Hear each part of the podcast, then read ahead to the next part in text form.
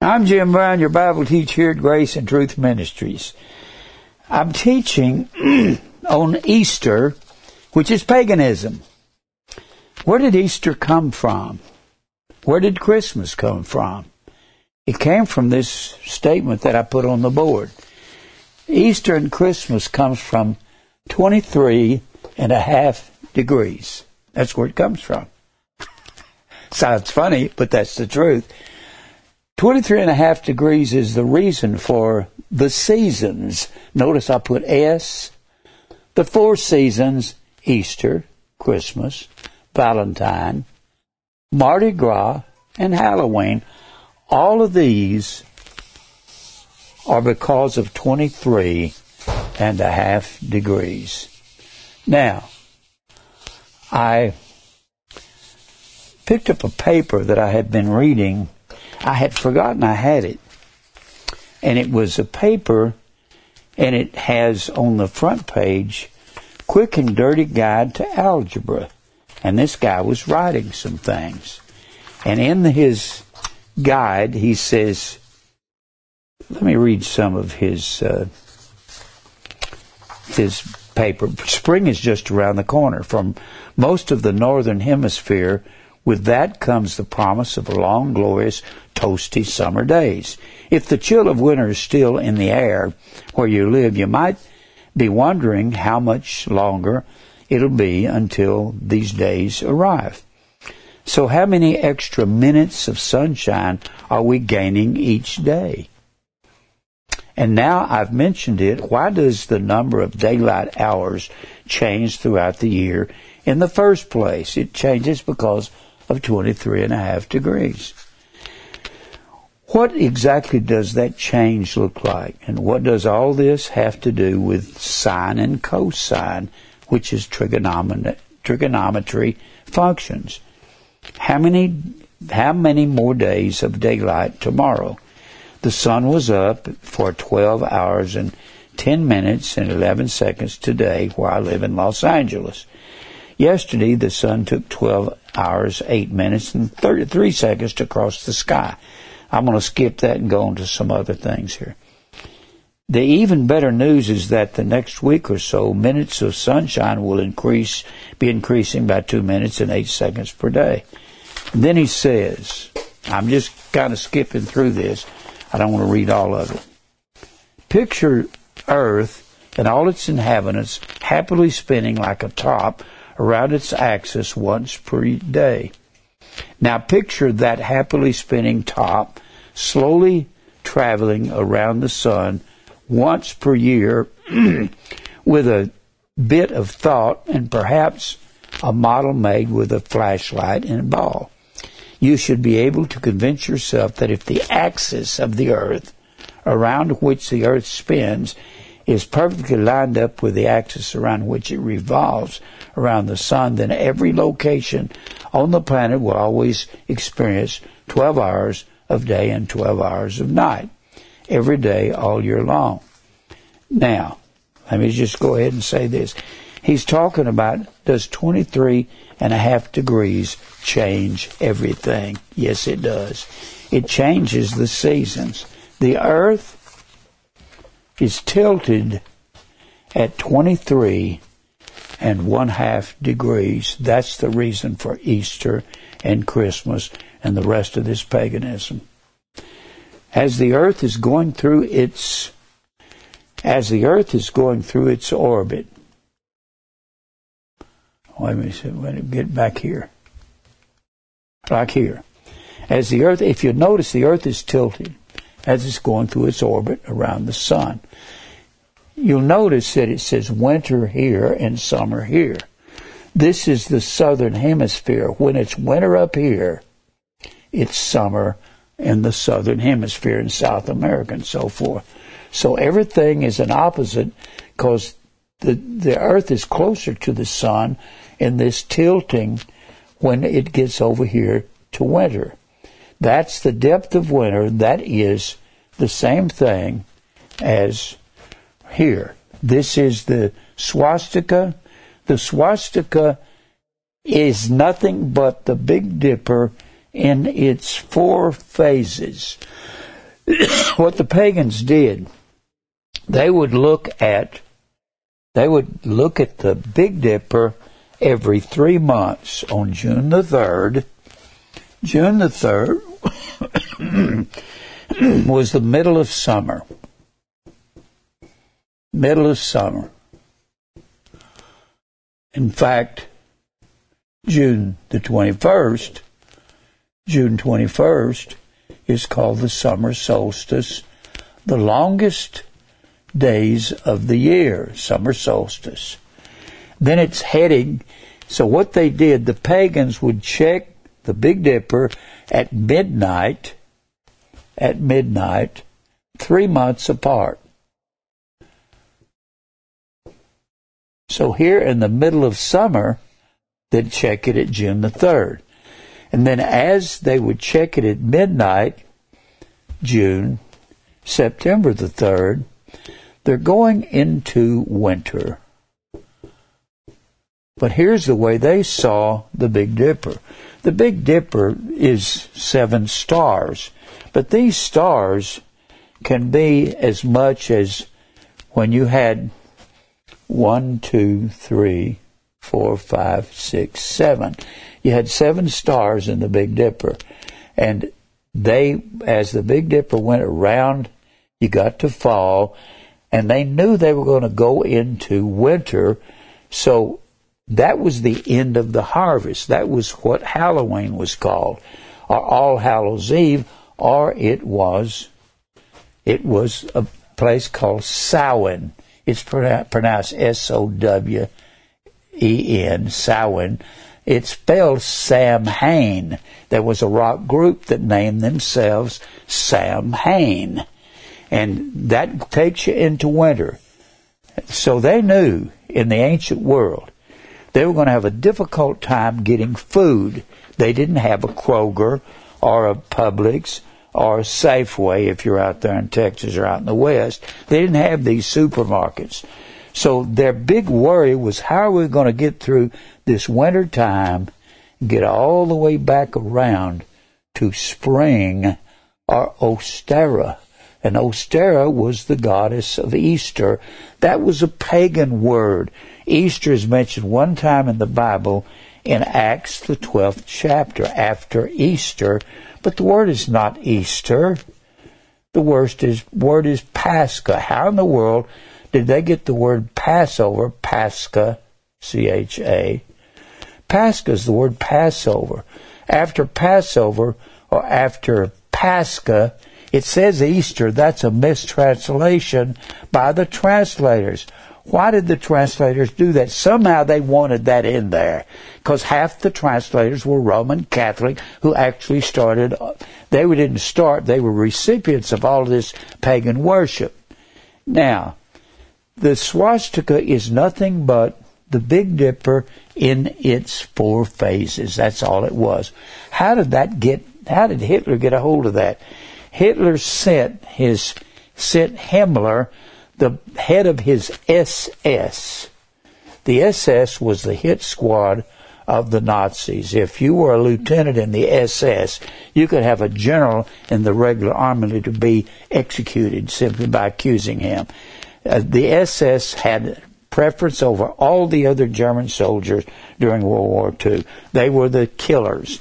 Everybody that was a member of the SS, the Jews had a a spy hunting team and they look for all these SS guys all over the world. When they find them, they take them back, try them, and execute them.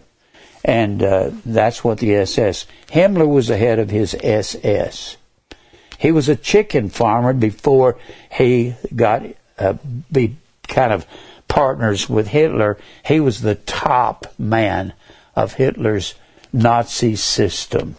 This is not a Nazi picture. This was a good luck symbol in the ancient world. Why was it a good luck symbol? Because it was good luck to the people in the world if they could get through the winter. You're going into the winter during Samhain, the end of the harvest. and you're going on down to Christmas or Yule. That's what they call that holiday. There were eight holidays on the on this wheel. They called this the wheel of the year. It was a, it was a calendar for measuring the crops. That's what it was for. And the reason it was good luck, they was saying if you got around to spring or got to Easter where the crops started coming out, that was your good fortune. Crops started coming out. Well, these, these, this system was worshipped in the form of paganism. That's, they got this out of the stars. That's why the, the tree was worshipped as in the stars, whether it was Venus or whether it was Aphrodite or whether it was Ceres or Cybele or Mylitta, any of these. Mylitta means means mediatrix or female mediator. And that's why they would pray. Aphrodite means wrath subduer. Wrath subduer and mediatrix are the same thing. Because they said that Aphrodite could subdue the wrath of her pagan sun god and the media, and the and the Mylitta was a media, female mediator, and they said she could subdue the wrath of her pagan sun god. So when that came into the church, and they renamed these two Mary, they said the Roman Catholics say that Mary can subdue the wrath of Jesus. Jesus doesn't have wrath. The Father has wrath, and Jesus subdues the wrath. There's one mediator between God and man, the man Christ Jesus. What I've been doing, it's difficult to tell you all these things at once. All at once. Himmler went to Tibet. Tibet is over in the far east, just below China. It's what we would call it's just uh, right next door to Mongolia. And the Tibetan Buddhist worship, the Tibetans were Buddhist worshippers. They had their own form of the sun god and the tree goddess. They said their sun god was Buddha. And that Buddha was the prophet of God. And they said that he was born out of the left armpit of his mother which was the female goddess. That's insane. I don't know why the left armpit, but that's what they said. Well, Himmler brought all this back to Hitler, and they brought this swastika. Swastika comes from Su and Vasti. And Su means well, well, and Vasti means good. It means it is good. It has basically the same meaning as amen means means so let it be or it is to be. It is. So when you say amen, say it's truth. That's what you're saying.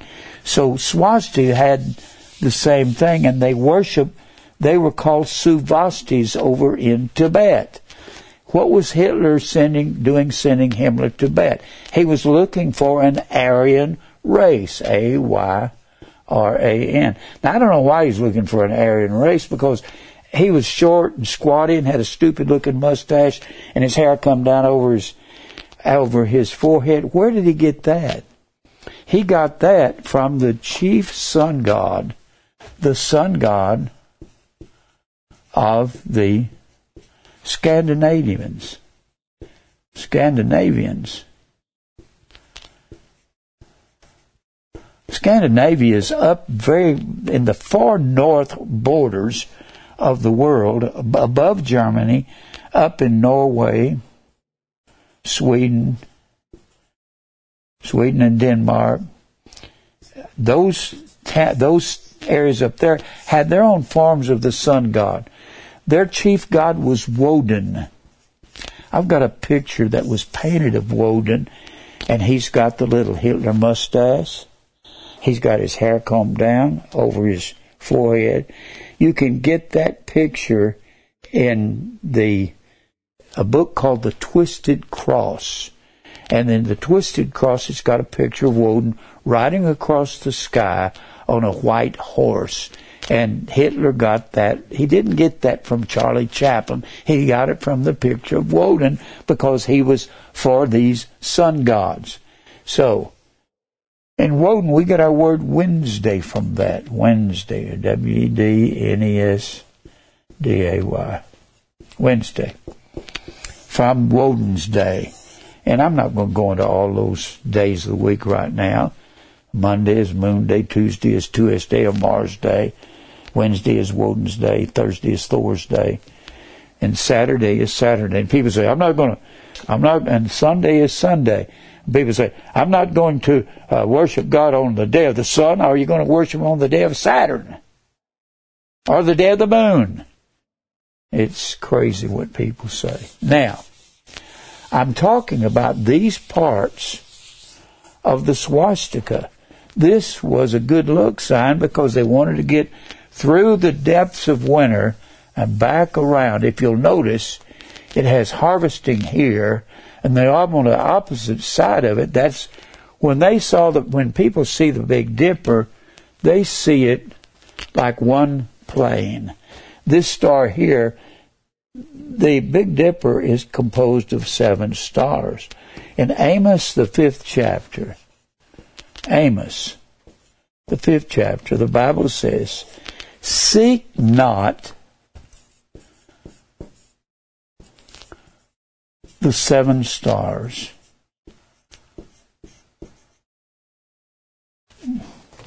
The seven stars. So seek not the seven stars, but seek him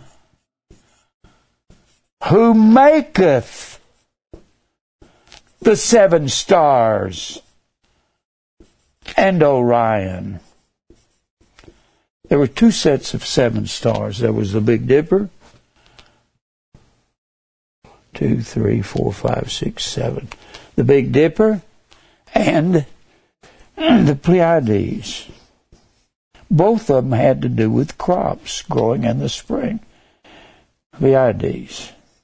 Pleiades was seven stars that's how many we can see in the spring, same as Ostara or Easter when she resurrected. When she resurrected, or Ishtar resurrects Tammuz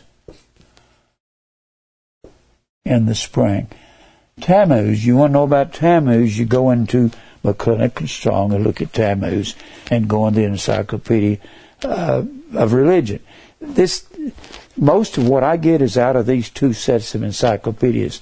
I get a lot out of two Babylons, but not as much as I get out of these encyclopedias. The amount in the two Babylon in the excuse me, in the McClintock and Strong and the Encyclopedia of Religion by Hastings is phenomenal. It's so much. Now, I, I don't even know how to get through all of this. I'm going to leave this on the board and I'm going to tell you it's the same thing. It is the same thing that you see. It's the same thing that this thing that I've decided to give you. Here's the sun in the summer solstice, June 21st. The sun's at its brightest, but the sun appears to be dimming, and that article that I read to you from this guy, how many seconds are in the, when you come to the solstices, the seconds decrease because the sun, the earth is on its axis going around the sun. And when it goes on its axis, as it gets with the earth leaning 23 and a half degrees away from the sun at this point, you're in the dead of winter in the northern hemisphere. That'd be the United States, all over Europe. And then spring, when you got spring here, you got autumn in the southern hemisphere. You got summer here in the northern hemisphere in June and July. You got winter down in the southern hemisphere and so forth all the way around. So the 23 and a half degrees is the reason for the seasons changing. And when the seasons change, this right here is the same thing as the swastika or the Big Dipper in its four phases. It's the same thing as this, or like I've said, it's the same thing as the sun looking like it's it's reducing in size and it's not. As the earth goes around the sun, it gets into the winter, it gets into the winter area, then it looks like the sun is getting smaller. It's not. It's because you're coming to the winter solstice, December the 21st, and December the 25th was the birthday in Rome of, of Mithra, the sun god of Babylon. And Mithra's father was Saturn, and Saturn, they had the feast of Saturn, which went from December the 17th through the 24th, seven day festival, and they gave they gave Mithra the birthday of the 25th. When you look in McClintock Strong, look up Mithra. In the M volume, it'll tell you the most celebrated birthday in Rome was the birthday of Mithra the 25th. How did Jesus end up with that birthday? The Roman Catholic Church gave it to Christ. That's what Constantine at the Council of Nice, at the Nicene Council in 325 AD, and then the Roman Catholics at the Nicene Council in 325 AD started bringing in all Roman Catholicism AD. Began to bring it in, and it came out of the sun worship. Roman Catholicism, if you celebrate Christmas, you're celebrating Christ Mass. If you're celebrating Easter, you're celebrating Ishtar. And that's the resurrection of Tammuz. I've got, eh, this will show you how, this is a paper that'll show you how all of these festivals came into the Roman Catholic Church and all of the rituals of Roman Catholicism. When you keep these holidays, you're keeping Roman Catholic tradition. That's what you're doing. And it comes out of sun and tree worship. Prayers for the dead began in 300 AD. And then that was before the Nicene Council because the Roman Catholic Church didn't start all at once. There were men in the 200s that were retaining this corruption in the Roman Church until 325 Constantine started the beginning of the Roman Catholic Church and then making the sign of the cross. That, and if you'll notice, they always kiss the hand. What they're doing is kissing the cross. They cross their thumb over their their forefinger there, and that's the cross, and they go. And they kiss the cross, is what they're doing. And they kiss the hand. Veneration of angels and dead saints, 375 AD. Usage of images in worship, 375 AD. The Mass as a daily celebration didn't start until 394 AD. What they did, they took the words of Jesus in John 6 when he said, I've said this so many times, but this is a part of the great corruption of the world, and the Baptists and the Pentecostals have all adopted it. And John, when he said in the sixth chapter of John, Jesus, these are Jesus' words. He said, except you eat my flesh and drink my blood, you don't have any eternal life in you. Drink blood. Well, eat flesh and drink blood was an old ancient idiom of the Jews. And he tells you what eat flesh and drink blood means. He says, my flesh when you eat my flesh, here's what it is you drink indeed. My flesh is meat indeed, and my blood is drink indeed. So, whatever indeed is, that's what you do when you eat flesh and drink blood. Word indeed is the word A L E T H E S. That is the word of truth. You're eating and drinking of truth, and the word aletheia is a form of A L E T H E I A, aletheia, which is the word truth. So what you do is you eat and drink of truth. What I'm trying to do is tell you the truth about Christmas. Christmas and the swastika are the same thing. The swastika was an old ancient symbol. I've got some pictures of the swastika. It was considered good luck you find it like like uh, Victor said, the American Indian had a form of it on their uniforms, and they were sun and tree worshippers, and they worshipped the snake. You're going to find that they worshipped the rattlesnake out west, and you they had up on had on their uniforms. They had the Maltese cross. That's a form of the swastika.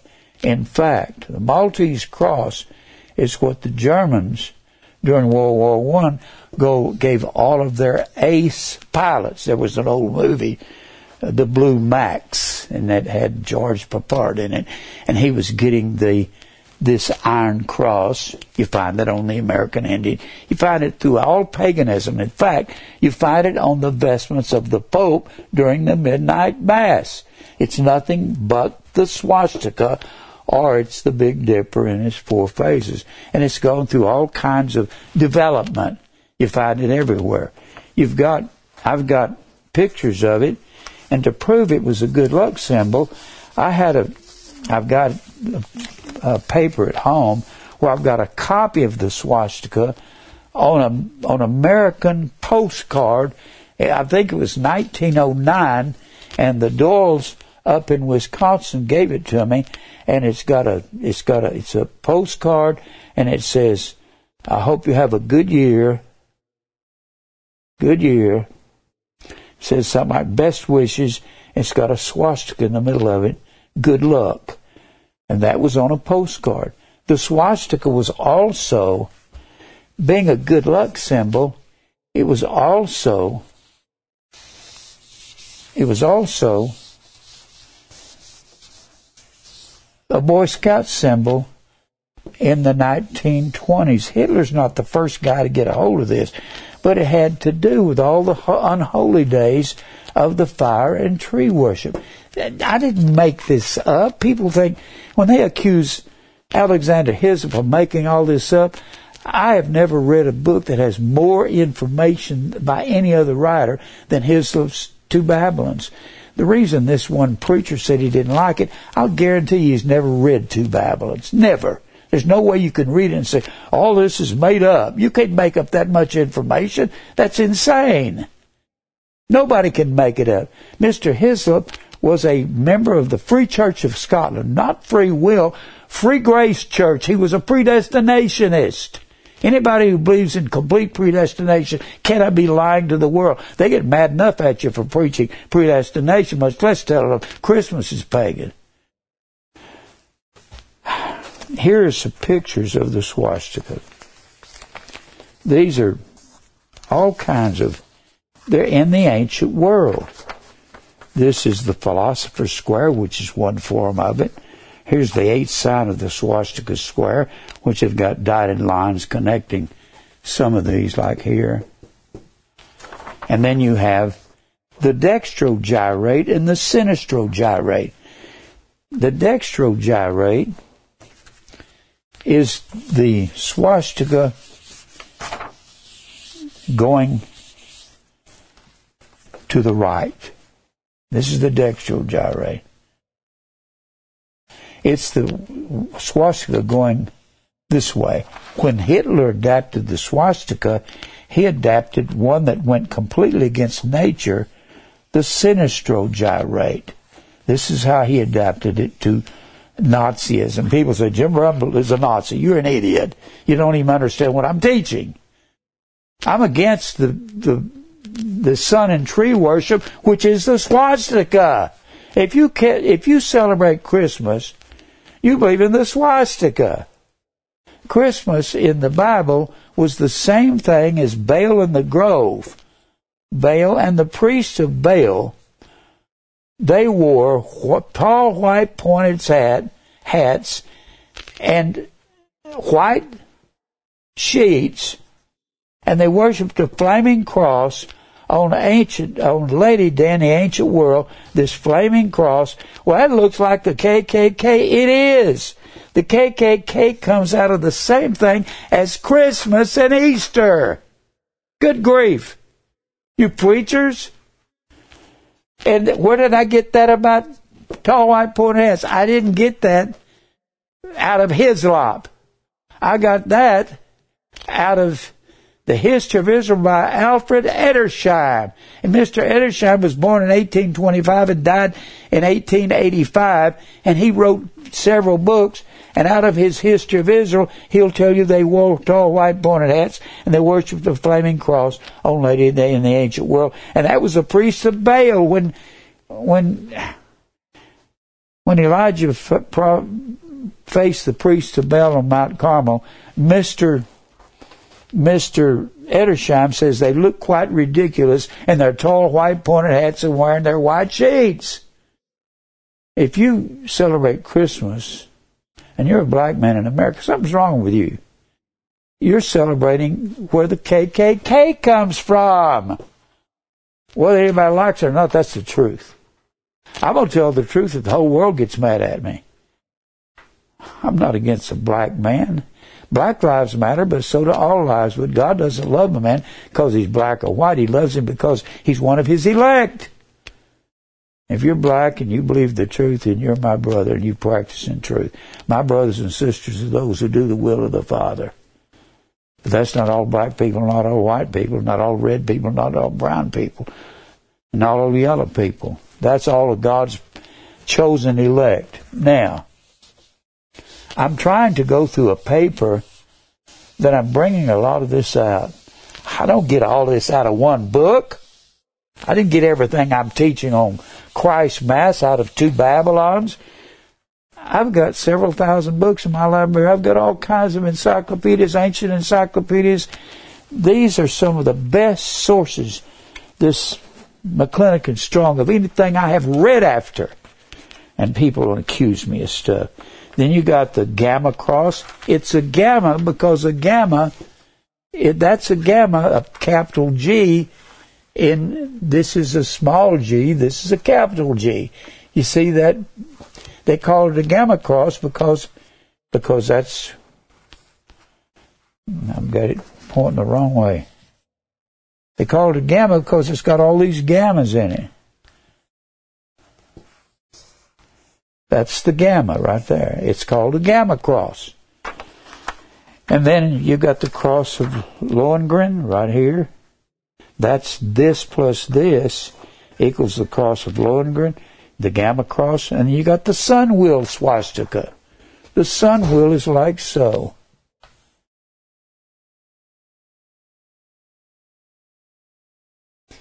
Like this.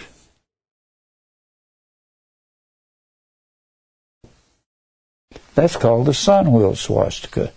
Now, I'm tr- I'm trying to tell you, we're accepting so many things. You know what we're doing here? We're doing what Mr. Tozer said. I got an article by A.W. Tozer.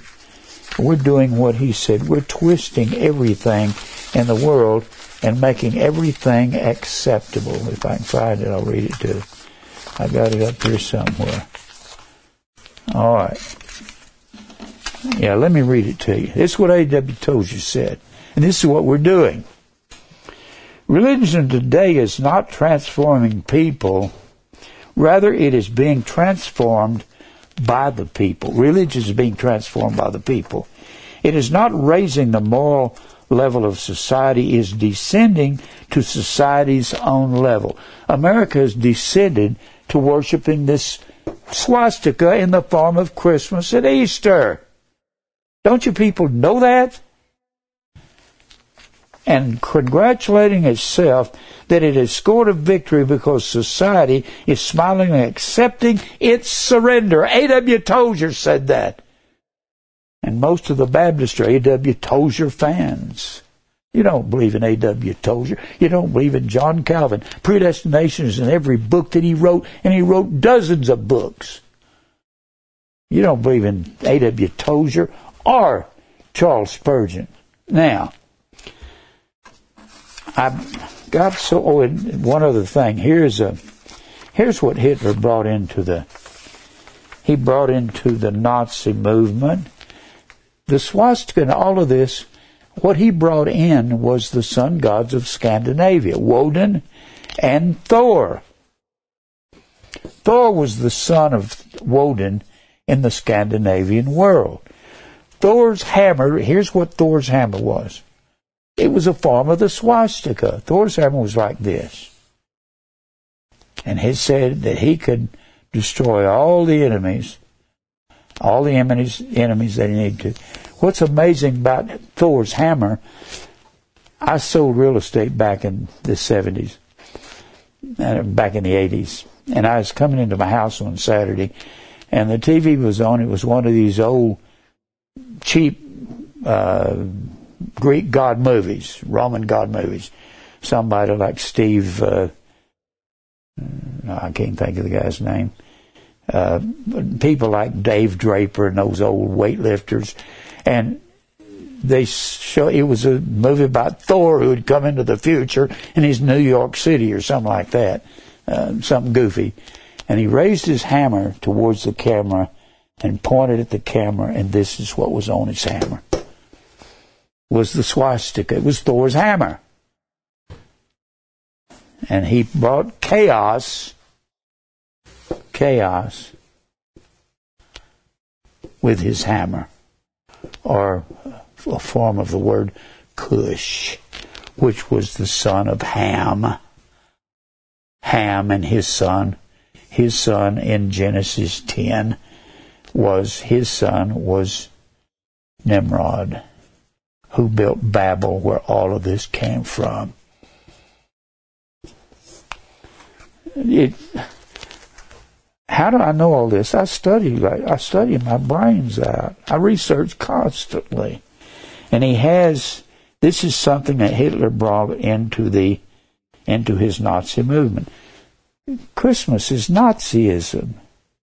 Easter is being a Nazi. I'm not the Nazi. You are if you celebrate Christmas.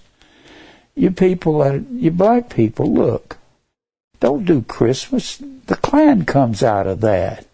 The Klan and Christmas, Muslims come out of that. Everything that's evil goes back to the same source, Babylon, the mother of all harlots. And Hitler brought in the Sigrun. That was the sign of the SS. That's where SS comes from. It looks like an S and an S. The Sigrun. And all of the members of the Nazi Party, which were Hitler's bodyguard, the ones that could have a general executed if they were a lieutenant, they all wore the Sigrun. And the Sigrun was the lightning bolts that was distributed to the world by Thor with his hammer, with his swastika. That was the Sigrun SS. The SS was Hitler's hit squad. And they are the ones that murdered all those Jews. So, it don't matter Oh, here's the picture of, here's the picture out of this book. You can barely see it. Hitler's got his, this is a picture of, of the father of the gods, Woden, and he's riding on a white horse. You can see his little mustache, see his hair combed down like Hitler's. That was Woden of the Scandinavian, the father of the gods in the Scandinavian world. Oh, I got something else here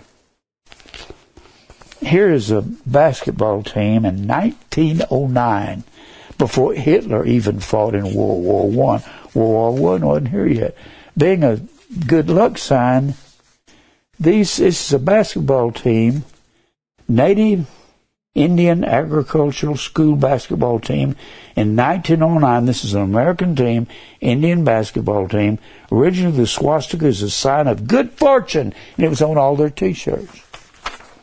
I started to tell you a while ago that the swastika was a Boy Scout symbol of the American Boy Scouts in the 1920s. And the sign was like this. It was a swastika with a I never can draw this right. With a fleur de lis right in the middle of it. A fleur de lis is a Roman Catholic symbol.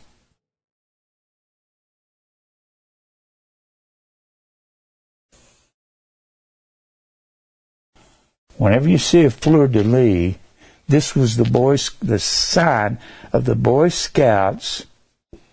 I, I dare you to go online and look at the Boy Scout signs for the 1920s. It's a swastika with a fleur de lis. Fleur de lis means flower of the lily. And that's a title for Mary of Roman Catholicism. Fleur de lis, of the lily. And the fleur de lis is on the helmets of the New Orleans Saints. That's a Roman Catholic, but but New Orleans is a Roman Catholic city, isn't it? Everything in in every county in Louisiana is called a parish. They don't call them counties there. A parish is a Roman Catholic church where you go and keep the festival of the Mass. That's what it's. I don't know how I can find this, and most preachers can't find one point of all of this because I study all the time. Now, another form of the swastika is the yin and the yang. I got a picture of it here. Rusty knows all about the yin and the yang. Yin and the yang is a Chinese symbol and it's a form of the swastika. It's like so. Now, this is a form of it.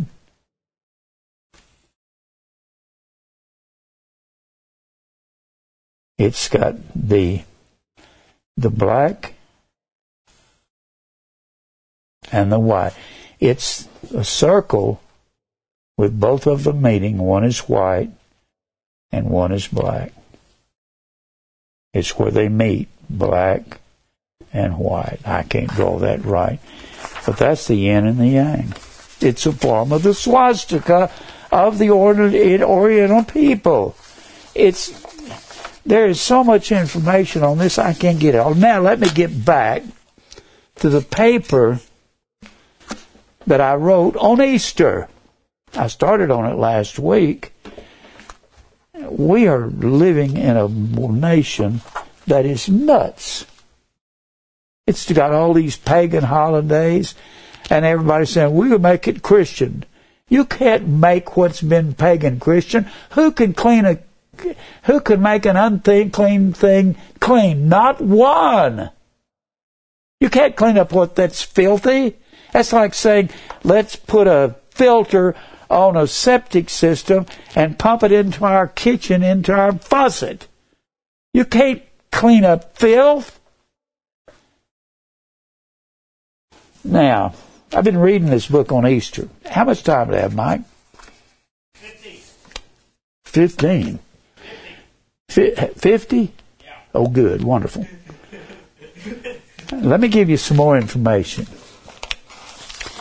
people that accuse us of making uh, of making uh,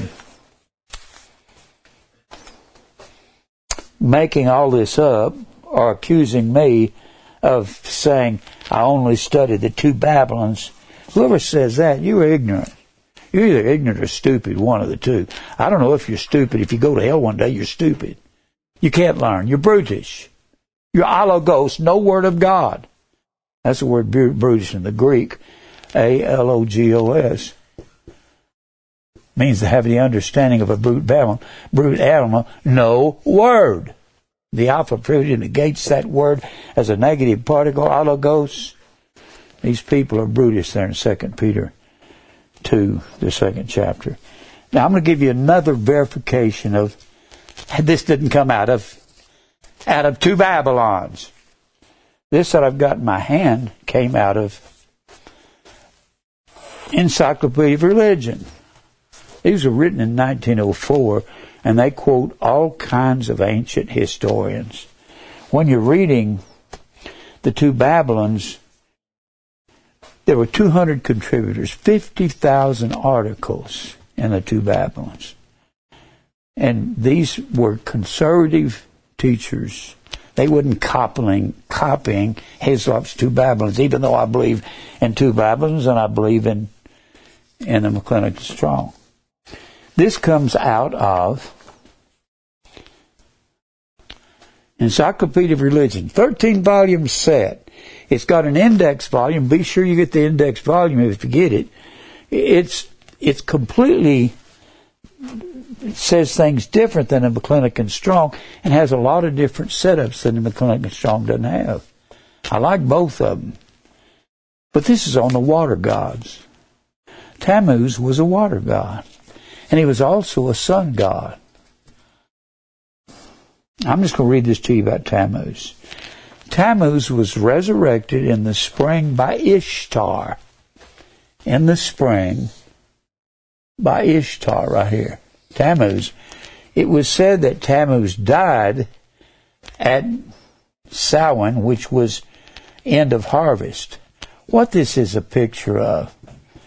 The pagans simply made made up their own history by saying at the end of the harvest, the crops died, no more harvest, all through the summer, March all the way down to end of harvest. They had crops. God said, the way you have crops, we have food. If you're obedient to me in Deuteronomy 28, I'll fill up your basket, your store. He said, I'll fill up your fields. You'll have all the crops you need, but you have to obey me. Well, America's not obeying God, and we have a famine all over the world. Just because you live in some middle class neighborhood, and just because you're not in a famine, don't mean you're not going to be in one. And God says, if you obey me, I'll give you all the crops you need. I'll fill up your storehouses. You won't need any crops from Samhain all the way over here to Oster. You won't need any crops. I'll give you all that you need. Now here's, this is out of Hastings Encyclopedia of Religion. This is on the water gods. It talks about Tammuz. Let me give you this about Tammuz. Now we know that Tammuz was an ancient personification of the sun of the springtime. His name consisting of a Sumerian phrase Sumeria. Not Samaria. Samaria, S-A-M-A-R-I-A, is northern Israel. Sumeria is not northern Israel. Sumeria is the lower Mesopotamian valley. Guess what that is? That is Babylon. It's lower Mesopotamia.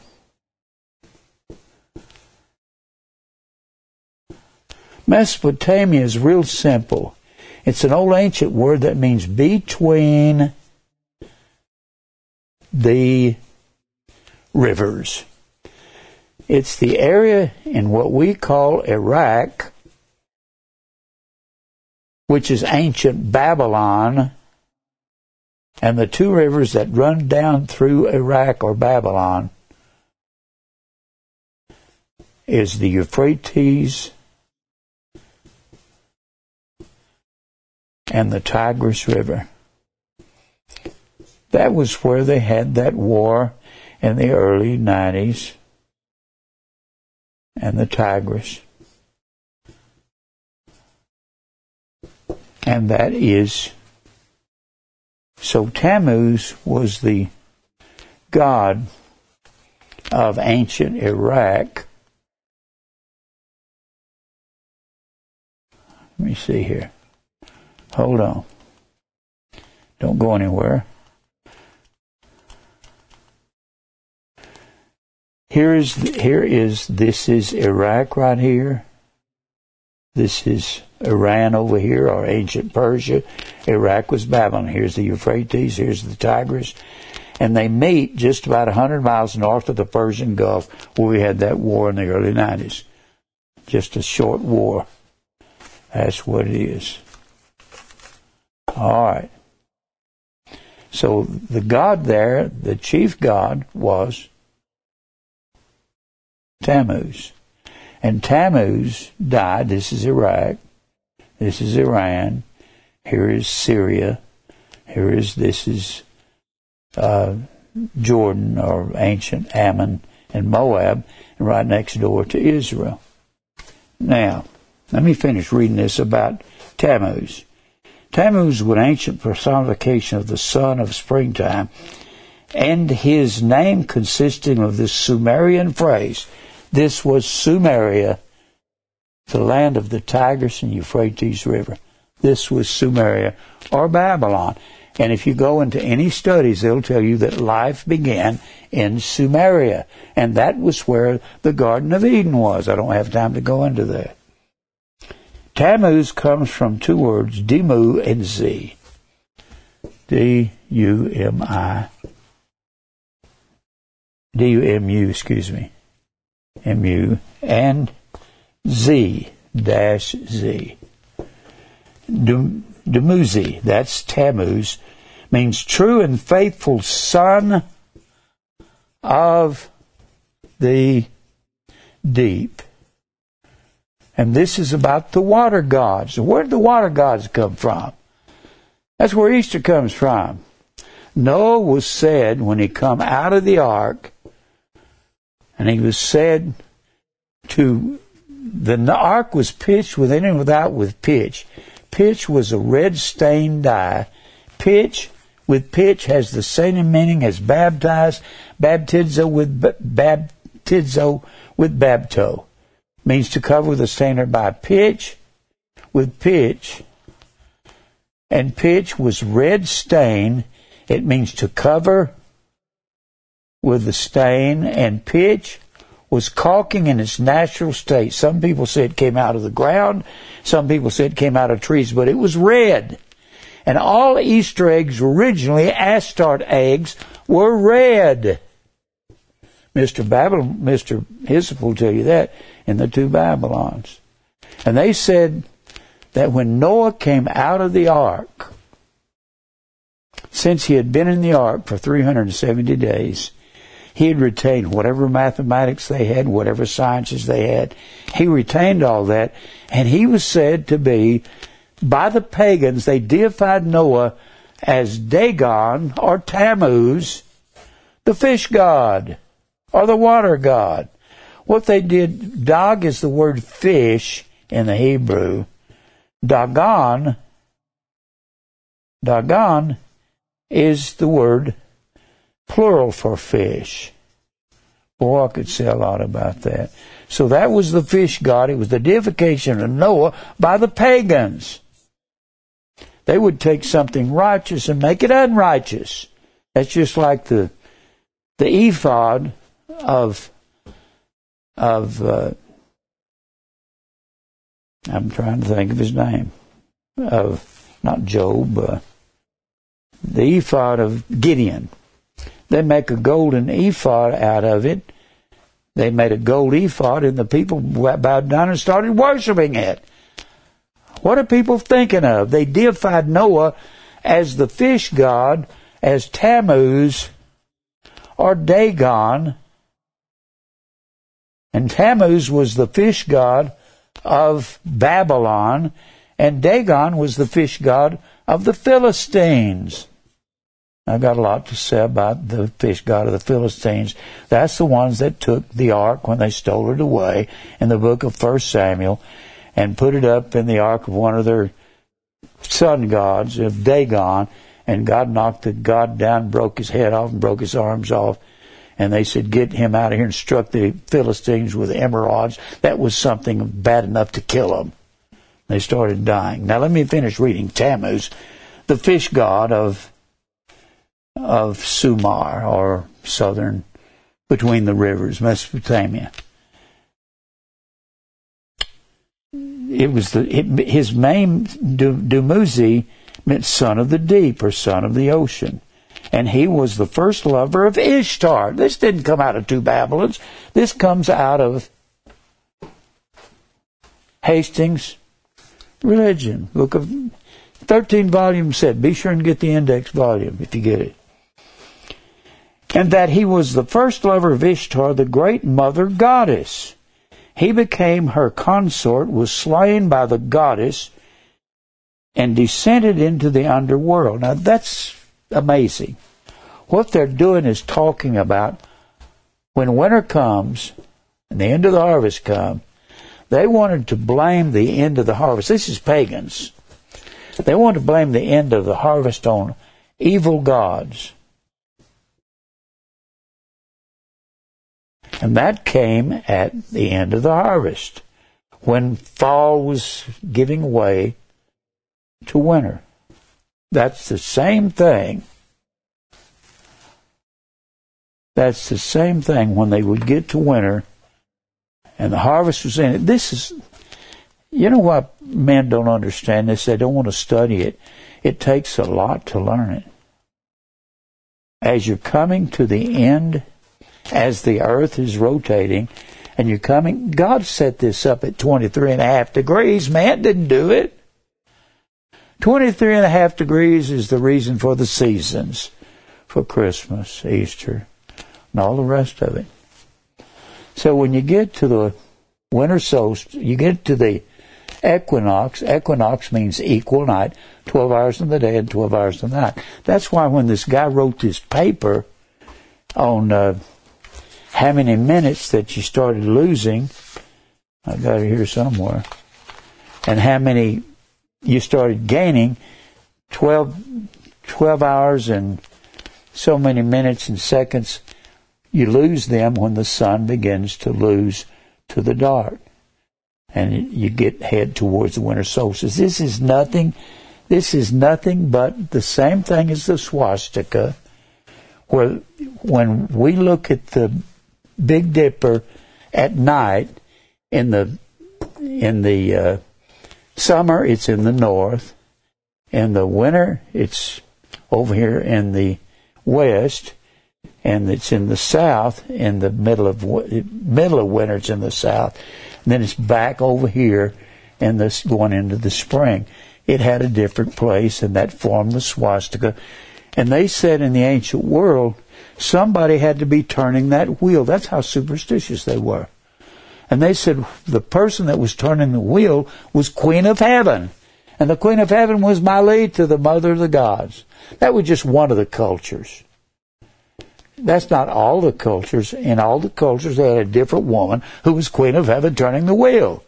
And God condemns Israel for worshiping the queen of heaven in Jeremiah 44. Where did I get all this? I came to this conclusion that we were going after false gods by reading the Old Testament from the time I was 17 till I was 40. I didn't start reading his till I turned 40. I knew something was wrong because I had read all these gods in the Old Testament. I kept saying that God says, if you go after the gods, I'll send the sword, the famine, the pestilence, and then I'll send the beast, and that'll be Babylon, Persia, Greece, and then Rome to carry you away into captivity. That's what's going on in the Middle East. The reason they're fighting over that land over there is the Arabs believe that land belongs to them because Israel had gone away God had carried them away for 2,600 years, and while they were gone, it's the same thing when Abraham was gone. God gives the land to Abraham.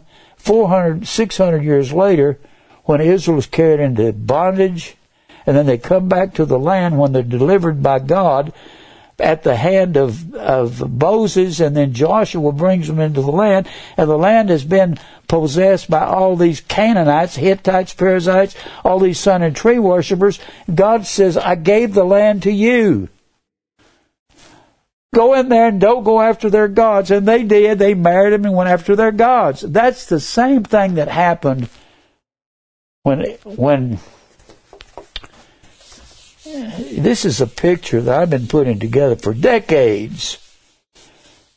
When Israel was carried away in, in 586 BC, and they didn't become a nation until May 14th, 1948, and they got Jerusalem back at the Six Day War of 1967, the, it was the Arab peoples that came in, whether it was whether it was the people from Jordan or people from Palestine, the Palestinians, whoever it was, they were all of Arab descent or descendants of Esau.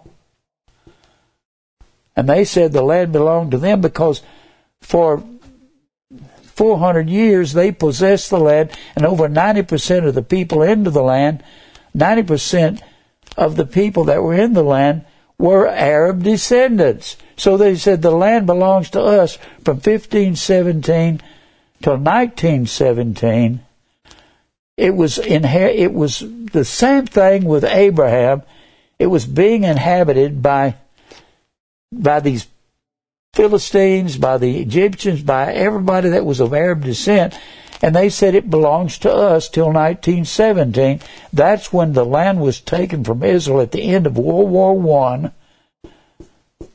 Just like over down here with Abraham, when they were carried into bondage, when they come back out of bondage, it had been inhabited by Perizzites and Amorites and Hittites and all the ites. And they said, God said, go in there and drive them out and kill them. Well, the same thing happens with when Israel is freed, 1917, and they're put under the government of, of Great Britain. Well, the Arabs think that land belongs to them. When it was given to Israel, May 14, 1948, they say anybody who goes, who goes with Israel owning the land, we're in jihad against you, and that's what's going on in the Middle East. Christmas is the reason for the Middle Eastern situation. The reason Israel was carried away for 2,600 years because they went after the same gods that was brought in the church and renamed the Christ Mass. Good grief, preachers. What are you, lazy bums? You can't study that? I'm angry at the preachers of America. They're stupid. If you don't ever learn, you are stupid. You're bar. Uh, you're brutish. I'm sick of the preachers. How can I learn this many things and you can't learn one of these things? How can I do all this?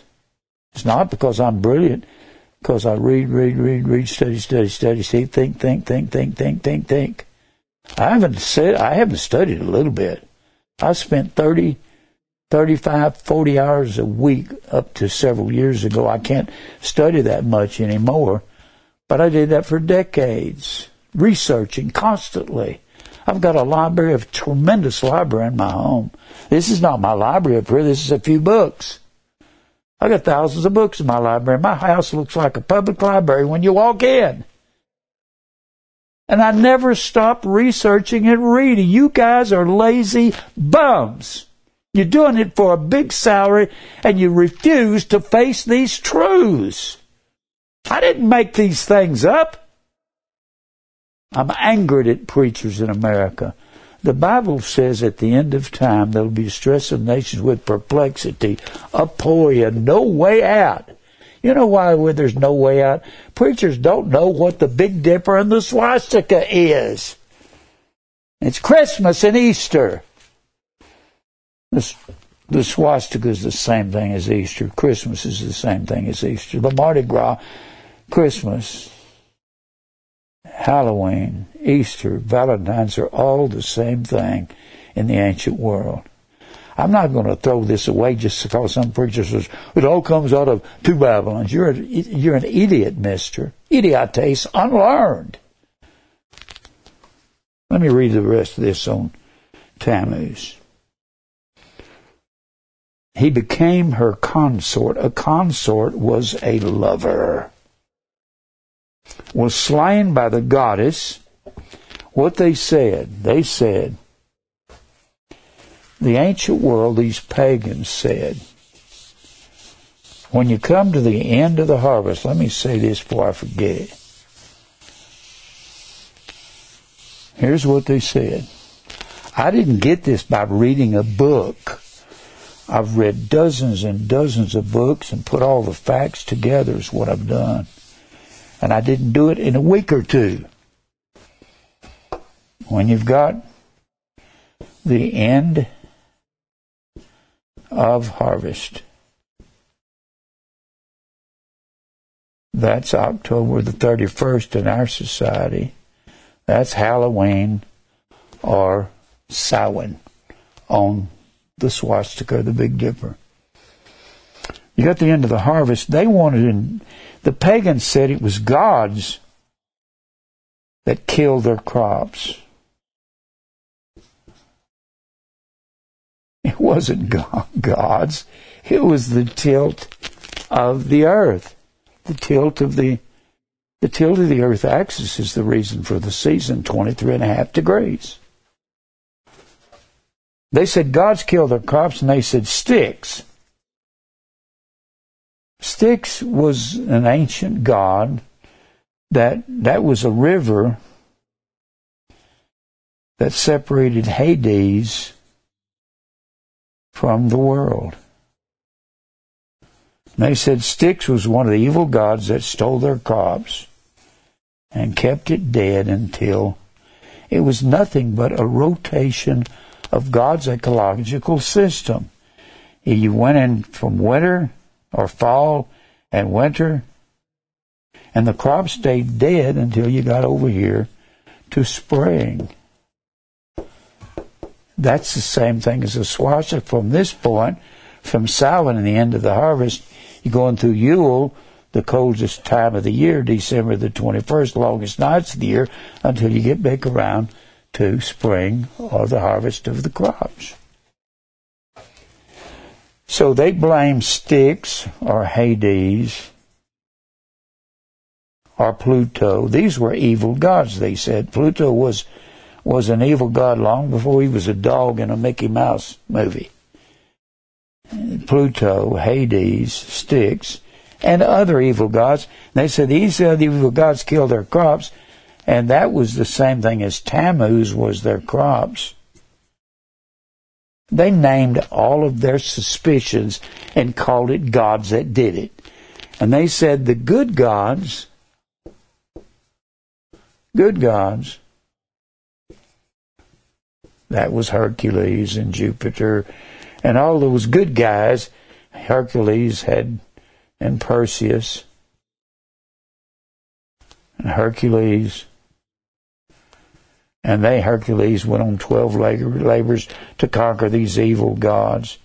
And Perseus went down into Styx and crossed the river Styx and went into Hades and got the head of Medusa.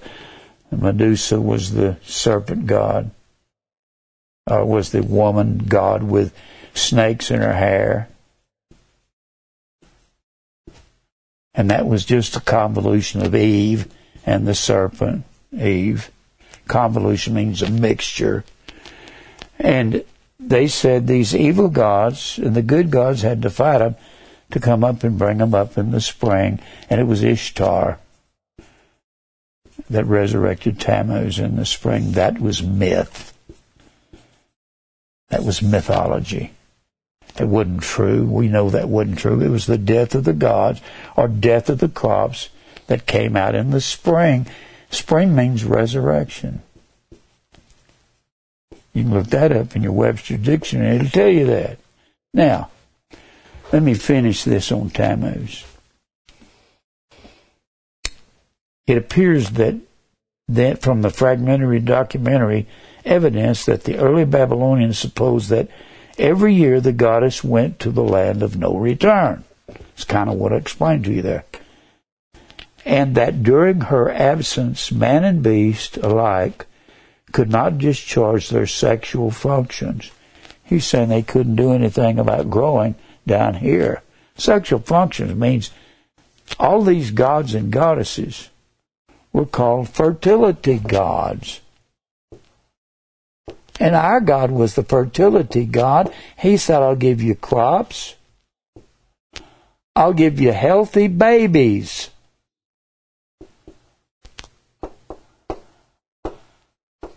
And you'll go against your enemy one way, and they'll flee seven ways. That made Israel the heavens. Heavens was the ruling class, and that's what Israel was the ruling class.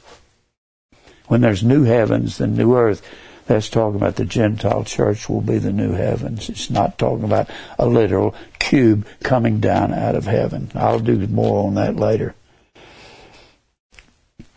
And it goes on to say, she went to the land of no return. If Tammuz was a personification of springtime sun, and his return from the underworld, the crops dying, his return from the underworld, resurrecting in the spring. Springtime certainly was a resurrection. Jesus resurrected from the dead had nothing to do with Tammuz. How did they get these two to come together? Dionysius was employed by the Romans by the Romans to redo the calendar so that like Hislop says, so that paganism and Christianity could clasp hands together. So they could meet. You're not supposed to be keeping the customs of the heathen. If Tammuz were the personification of springtime sun and its return from the underworld bore a direct relationship to the revivic- revivification of nature, he must have been intimately connected with fertility, but close relation that existed between vegetation and the water supply. That's why it was a water god and a vegetable god. You see, you had to have the sun and water to have crops, don't you? And Tammuz was called the sun god and the water god. That's why they connected the two together. With fertility but close relation that existed between vegetation and the water supply in the Euphrates Valley. The Euphrates was the largest river in that part of the world. They shipped all over the world. All that the Hanging Gardens, which was one of the seven wonders of the ancient world, the Hanging Gardens of Babylon. They put all kinds of aqueducts in there to feed all of this. It was a magnificent city. 14 miles on every side, straddling the Euphrates River, and they piped water in, and it looked beautiful and gorgeous. That's why the Persians said, We'll stay here, and the Greek Alexander the Great said, I'll stay here, because it was beautiful. And the water supply in the Euphrates Valley would inevitably lead to his association with water cult and to his rites being performed about midsummer at the festival of Tammuz in Babylon. By the way, if you have a concordance, you can go back to the back of your concordance and give you all these measurements, give you all the feast of Israel, it'll give you all these coins and what they're worth. I just took out this one page. This is Jewish calendar, and the month of Tammuz comes. You have the month Nisan, which is our month March, April. This Tammuz was the name of one of their months. March, April, that was Nisan. That was our month, March, April.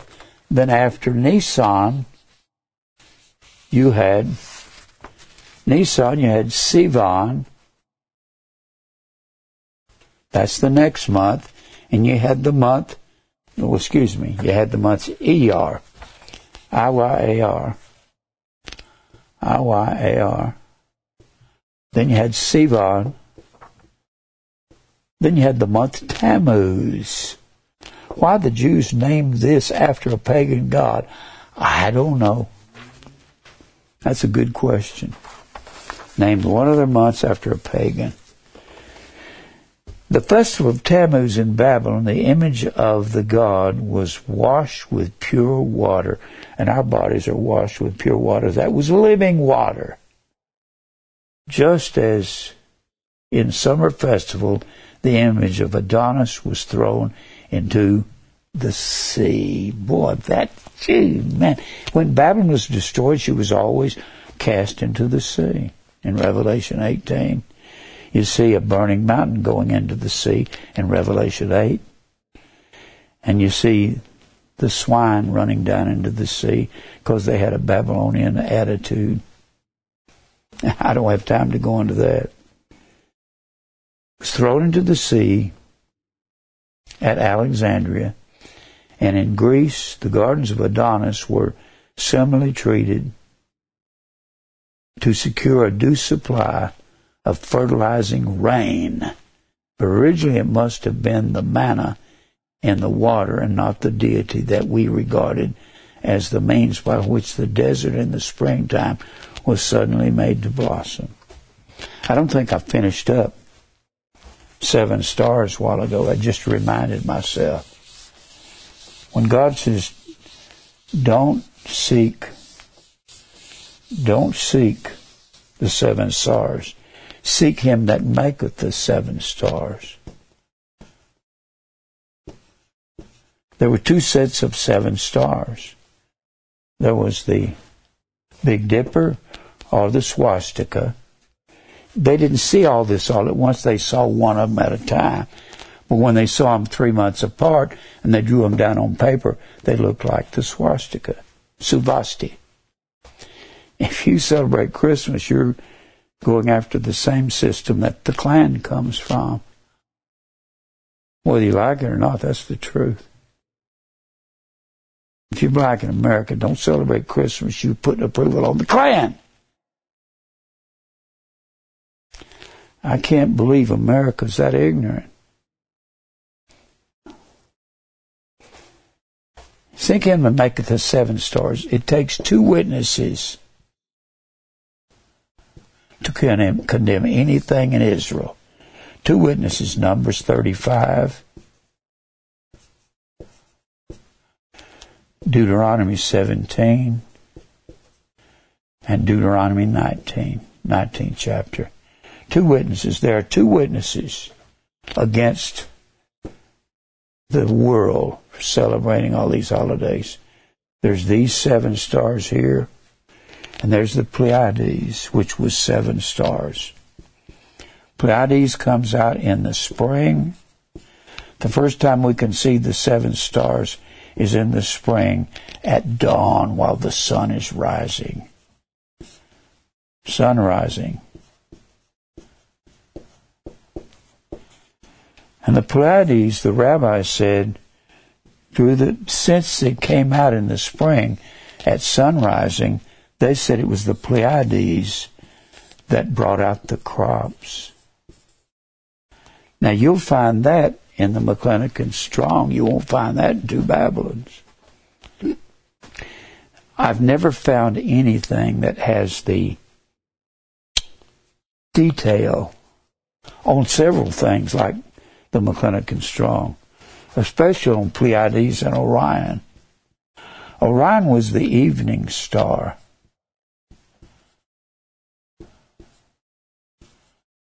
Pleiades was the morning star. And they say that brought out the fruit, the crops.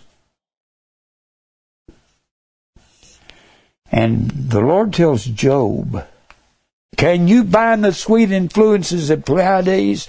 Bind in the Greek is the word dio, means to means to forbid. Can you forbid the Pleiades from bringing out the crops? The influences of Pleiades is not Pleiades, the stars influencing your life and how you're going to go and what you're going to do. Not that. The influences of Pleiades, according to the rabbis, was the smell of the new mown hay, was the smell of the apple blossoms. If the apples do not blossom and there's no hay, there's no influences of Pleiades. I can stop the crops from coming, God said. He said, that's what I'll do. I'll send famine when you go after other gods, when you go after Christmas and Easter and you refuse my word like predestination, I'll bring famine upon you.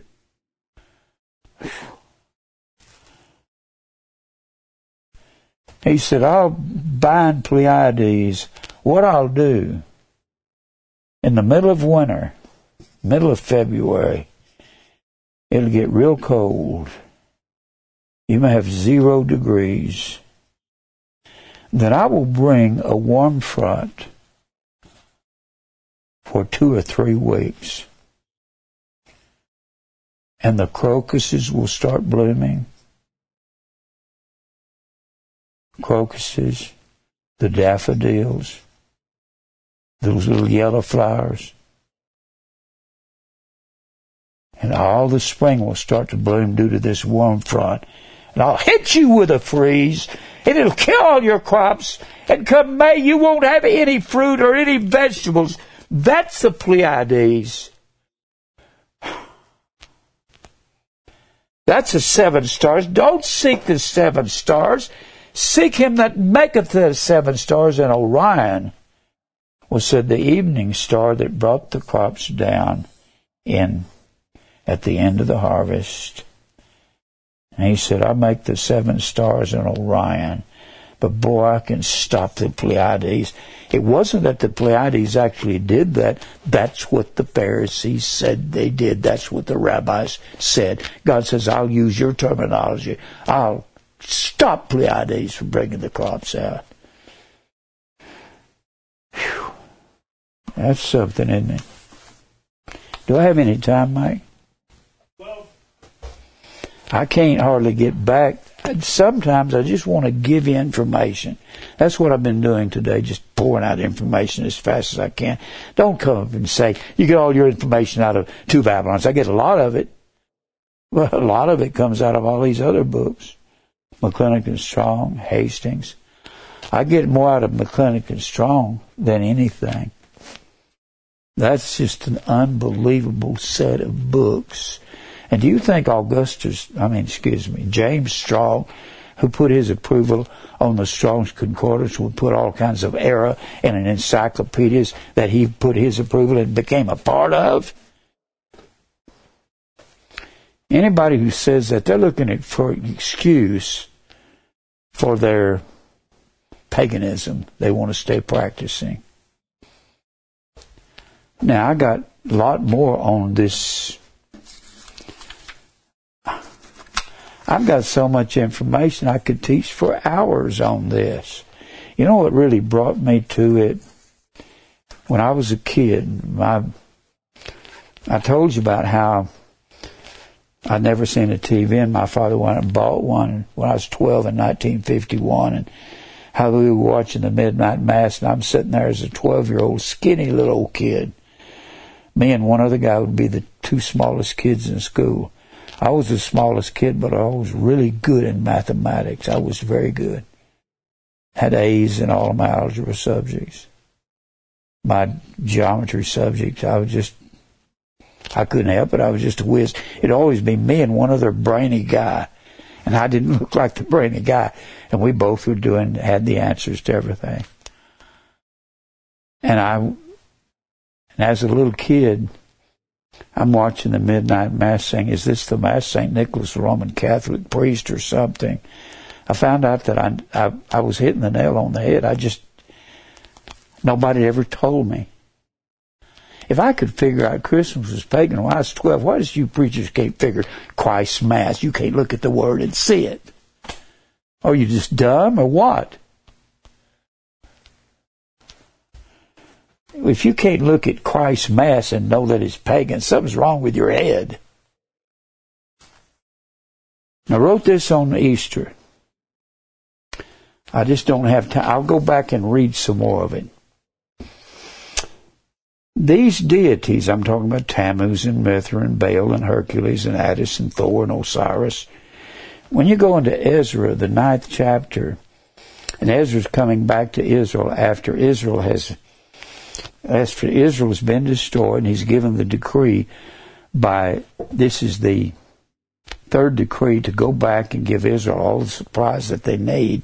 And he comes back to Israel in Ezra, the ninth chapter, and he finds out that Israel is worshiping all these sun and tree gods of the people that have come into Israel the Amorites and the Perizzites and the Hittites and Jebusites, all these ites.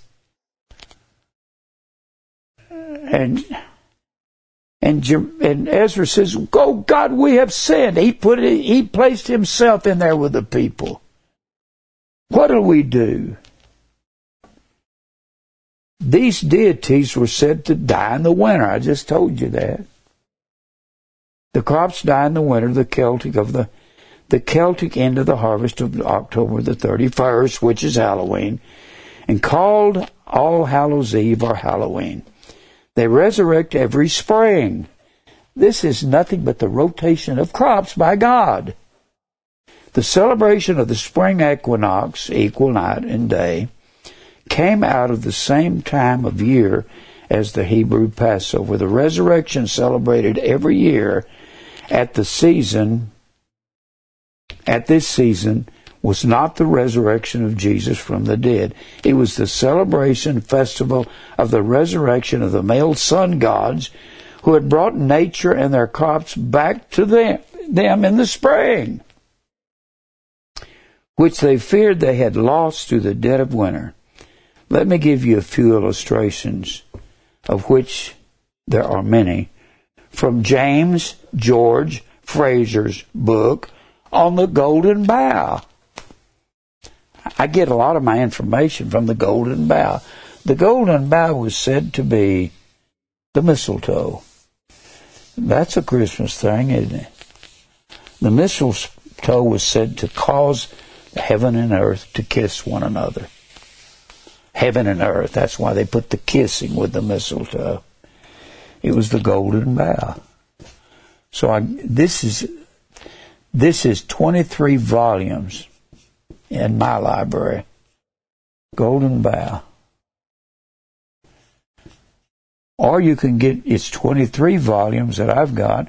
I get a lot of information out of that. 23 volumes. Or you can get the Golden Bough in one volume. Of course, you're not going to have as much information one volume, but Mr. Frazer James, you see, Alexander Hislop's not, I'm not putting down Alexander Hislop. I'm defending the fact that he's, this one preacher's accusing, everything comes out of Alexander Hislop. You are an idiot, mister. You're stupid. You never have studied these things. 23 volumes or one volume, either one. He'll go into Attis. Attis comes from A-T-E-S, which is the word tree the tree of the knowledge of good and evil. And the Attis was the was the sun god of what we call Turkey, or they called Asia Minor. That's where the seven churches of Asia were. That's over in the whole world was caught up. Where do you think this comes from? There's the there's the the big difference, four faces. Is that a swastika or not? It is. I don't believe in the swastika just as much as I don't believe in Christmas because the Christmas is swastika. What's wrong with you guys? I'm looking at the camera. What is wrong with you preachers? Are you so ignorant you can't figure any of this out? I know what it is. If you start preaching this, your church will empty.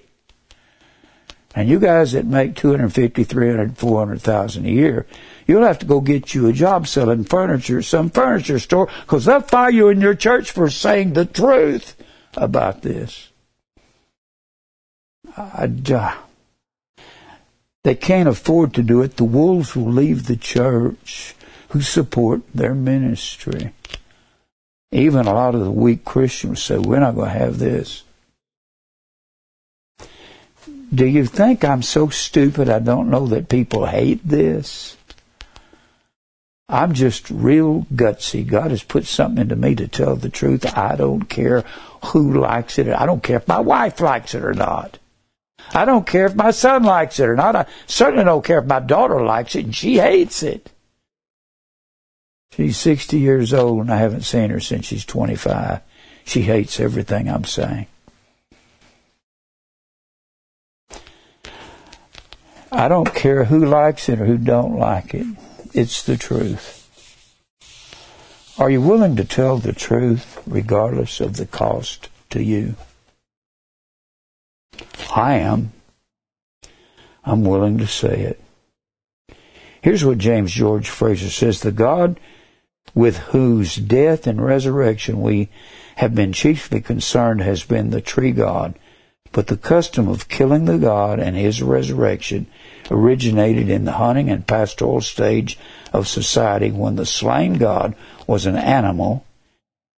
That goes into totemism. Totem means kinfolk. And they worship their kinfolks as demons. Demon was their ancestors that came and lived in an animal, and that's why the American Indian didn't. If your if your totem, your kinfolk was a wolf, you didn't kill wolves. If it's a deer, you didn't kill deers. If it's a bear, you didn't kill bears. You'd be killing your kinfolks. That's why among the Hindus, they say everything is reincarnated, including bugs, including cockroaches. Never step on a cockroach, it may be your grandmother. That's what you're worshiping ancestor worship. In the hunting and pastoral stage of society, when the slain god was an animal and survived in the agri- agricultural stage, fertility. The slain god would be the corn to resurrect in the spring. The corn to resurrect in the spring. The corn! It's talking about winter coming until the spring, and they blame that on gods pagans were ignorant, they didn't know. The gospel was never extended to the pagans till Acts 2. Easter, the goddess of spring, the goddess of vegetation. This is James George Frazer telling you about the goddess of vegetation, which was Easter. That's why she resurrected Tammuz in the spring. Perhaps the best proof that Adonis was a deity of vegetation, especially of corn. That's funny. Have you anybody ever seen the old movie, The Children of the Corn? They're supposed to be evil, and they come out of the cornfield, and it's a horror story. It's a takeoff on this sun, on these corn gods, and the evil gods taking it down. Well, that's amazing to me. You see it in the movies. They do more movie directors and movie producers do more on researching a lot of these things than the preachers do. Perhaps the best proof that the Adonis was the deity of vegetation, especially of corns, is furnished by the gardens of Adonis, as they were called. The various fertility gods were both male and female in different societies. They were androgynous. Androgynous is the same thing as a hermaphrodite. I've run out of time. I'll come back and finish and try to finish this paper I did on Easter. Easter and Christmas are together. It's all the same. And it all comes out of the swastika. Or the Big Dipper. Well, let's pray. Father, thank you for truth. God, you know how frustrated I am after having studied and put all this information in my head, and you helped me do this by the Holy Spirit. I'm frustrated looking at preachers that are just ignorant, Lord. They try to sound profound and round. God, I know that most of them are probably vessels of wrath fitted to destruction. They're false teachers. They don't care what the defined truth is. I pray that you'll Lead us in the way you'd have us to go and have me to say the words you'd have me to say. Fight my battles, Lord. I can't fight anymore. I'm too tired. and I'm too old. I'm wore out. We'll praise you for everything. Give you glory for everything you do, even the evil, since you create evil. Lead us to your elect in Christ's name. Amen sometimes I don't know what to pray for because it's just crazy. The world's crazy. The preachers are nuts. This guy that's got such a giving the two Babylons such a hard time. Yeah, Kelly's never even read it. It's one of the most referenced books. Oh, it's unbelievable. It's It's unbelievable. unbelievable from you know, start to end, the references. The references are unbelievable. Yeah, incredible amount of. And this guy has never read it. No, you can tell. He's never read anything. He's just dumb as a rock. well, you know, Either a rock or. Jesus loves everybody, so he's Yeah. he's happy with that. I love you, Rusty. Love you too, Jim. Take care. Okay.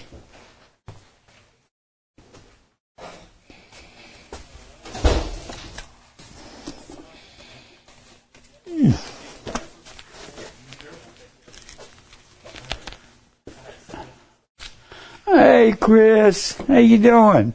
Pretty good. Another lovely message. A lot of stuff, wasn't it? A lot of information, really was. It's just so dumb. The preachers that don't. This preacher that wrote this letter, he doesn't have any sense. Oh,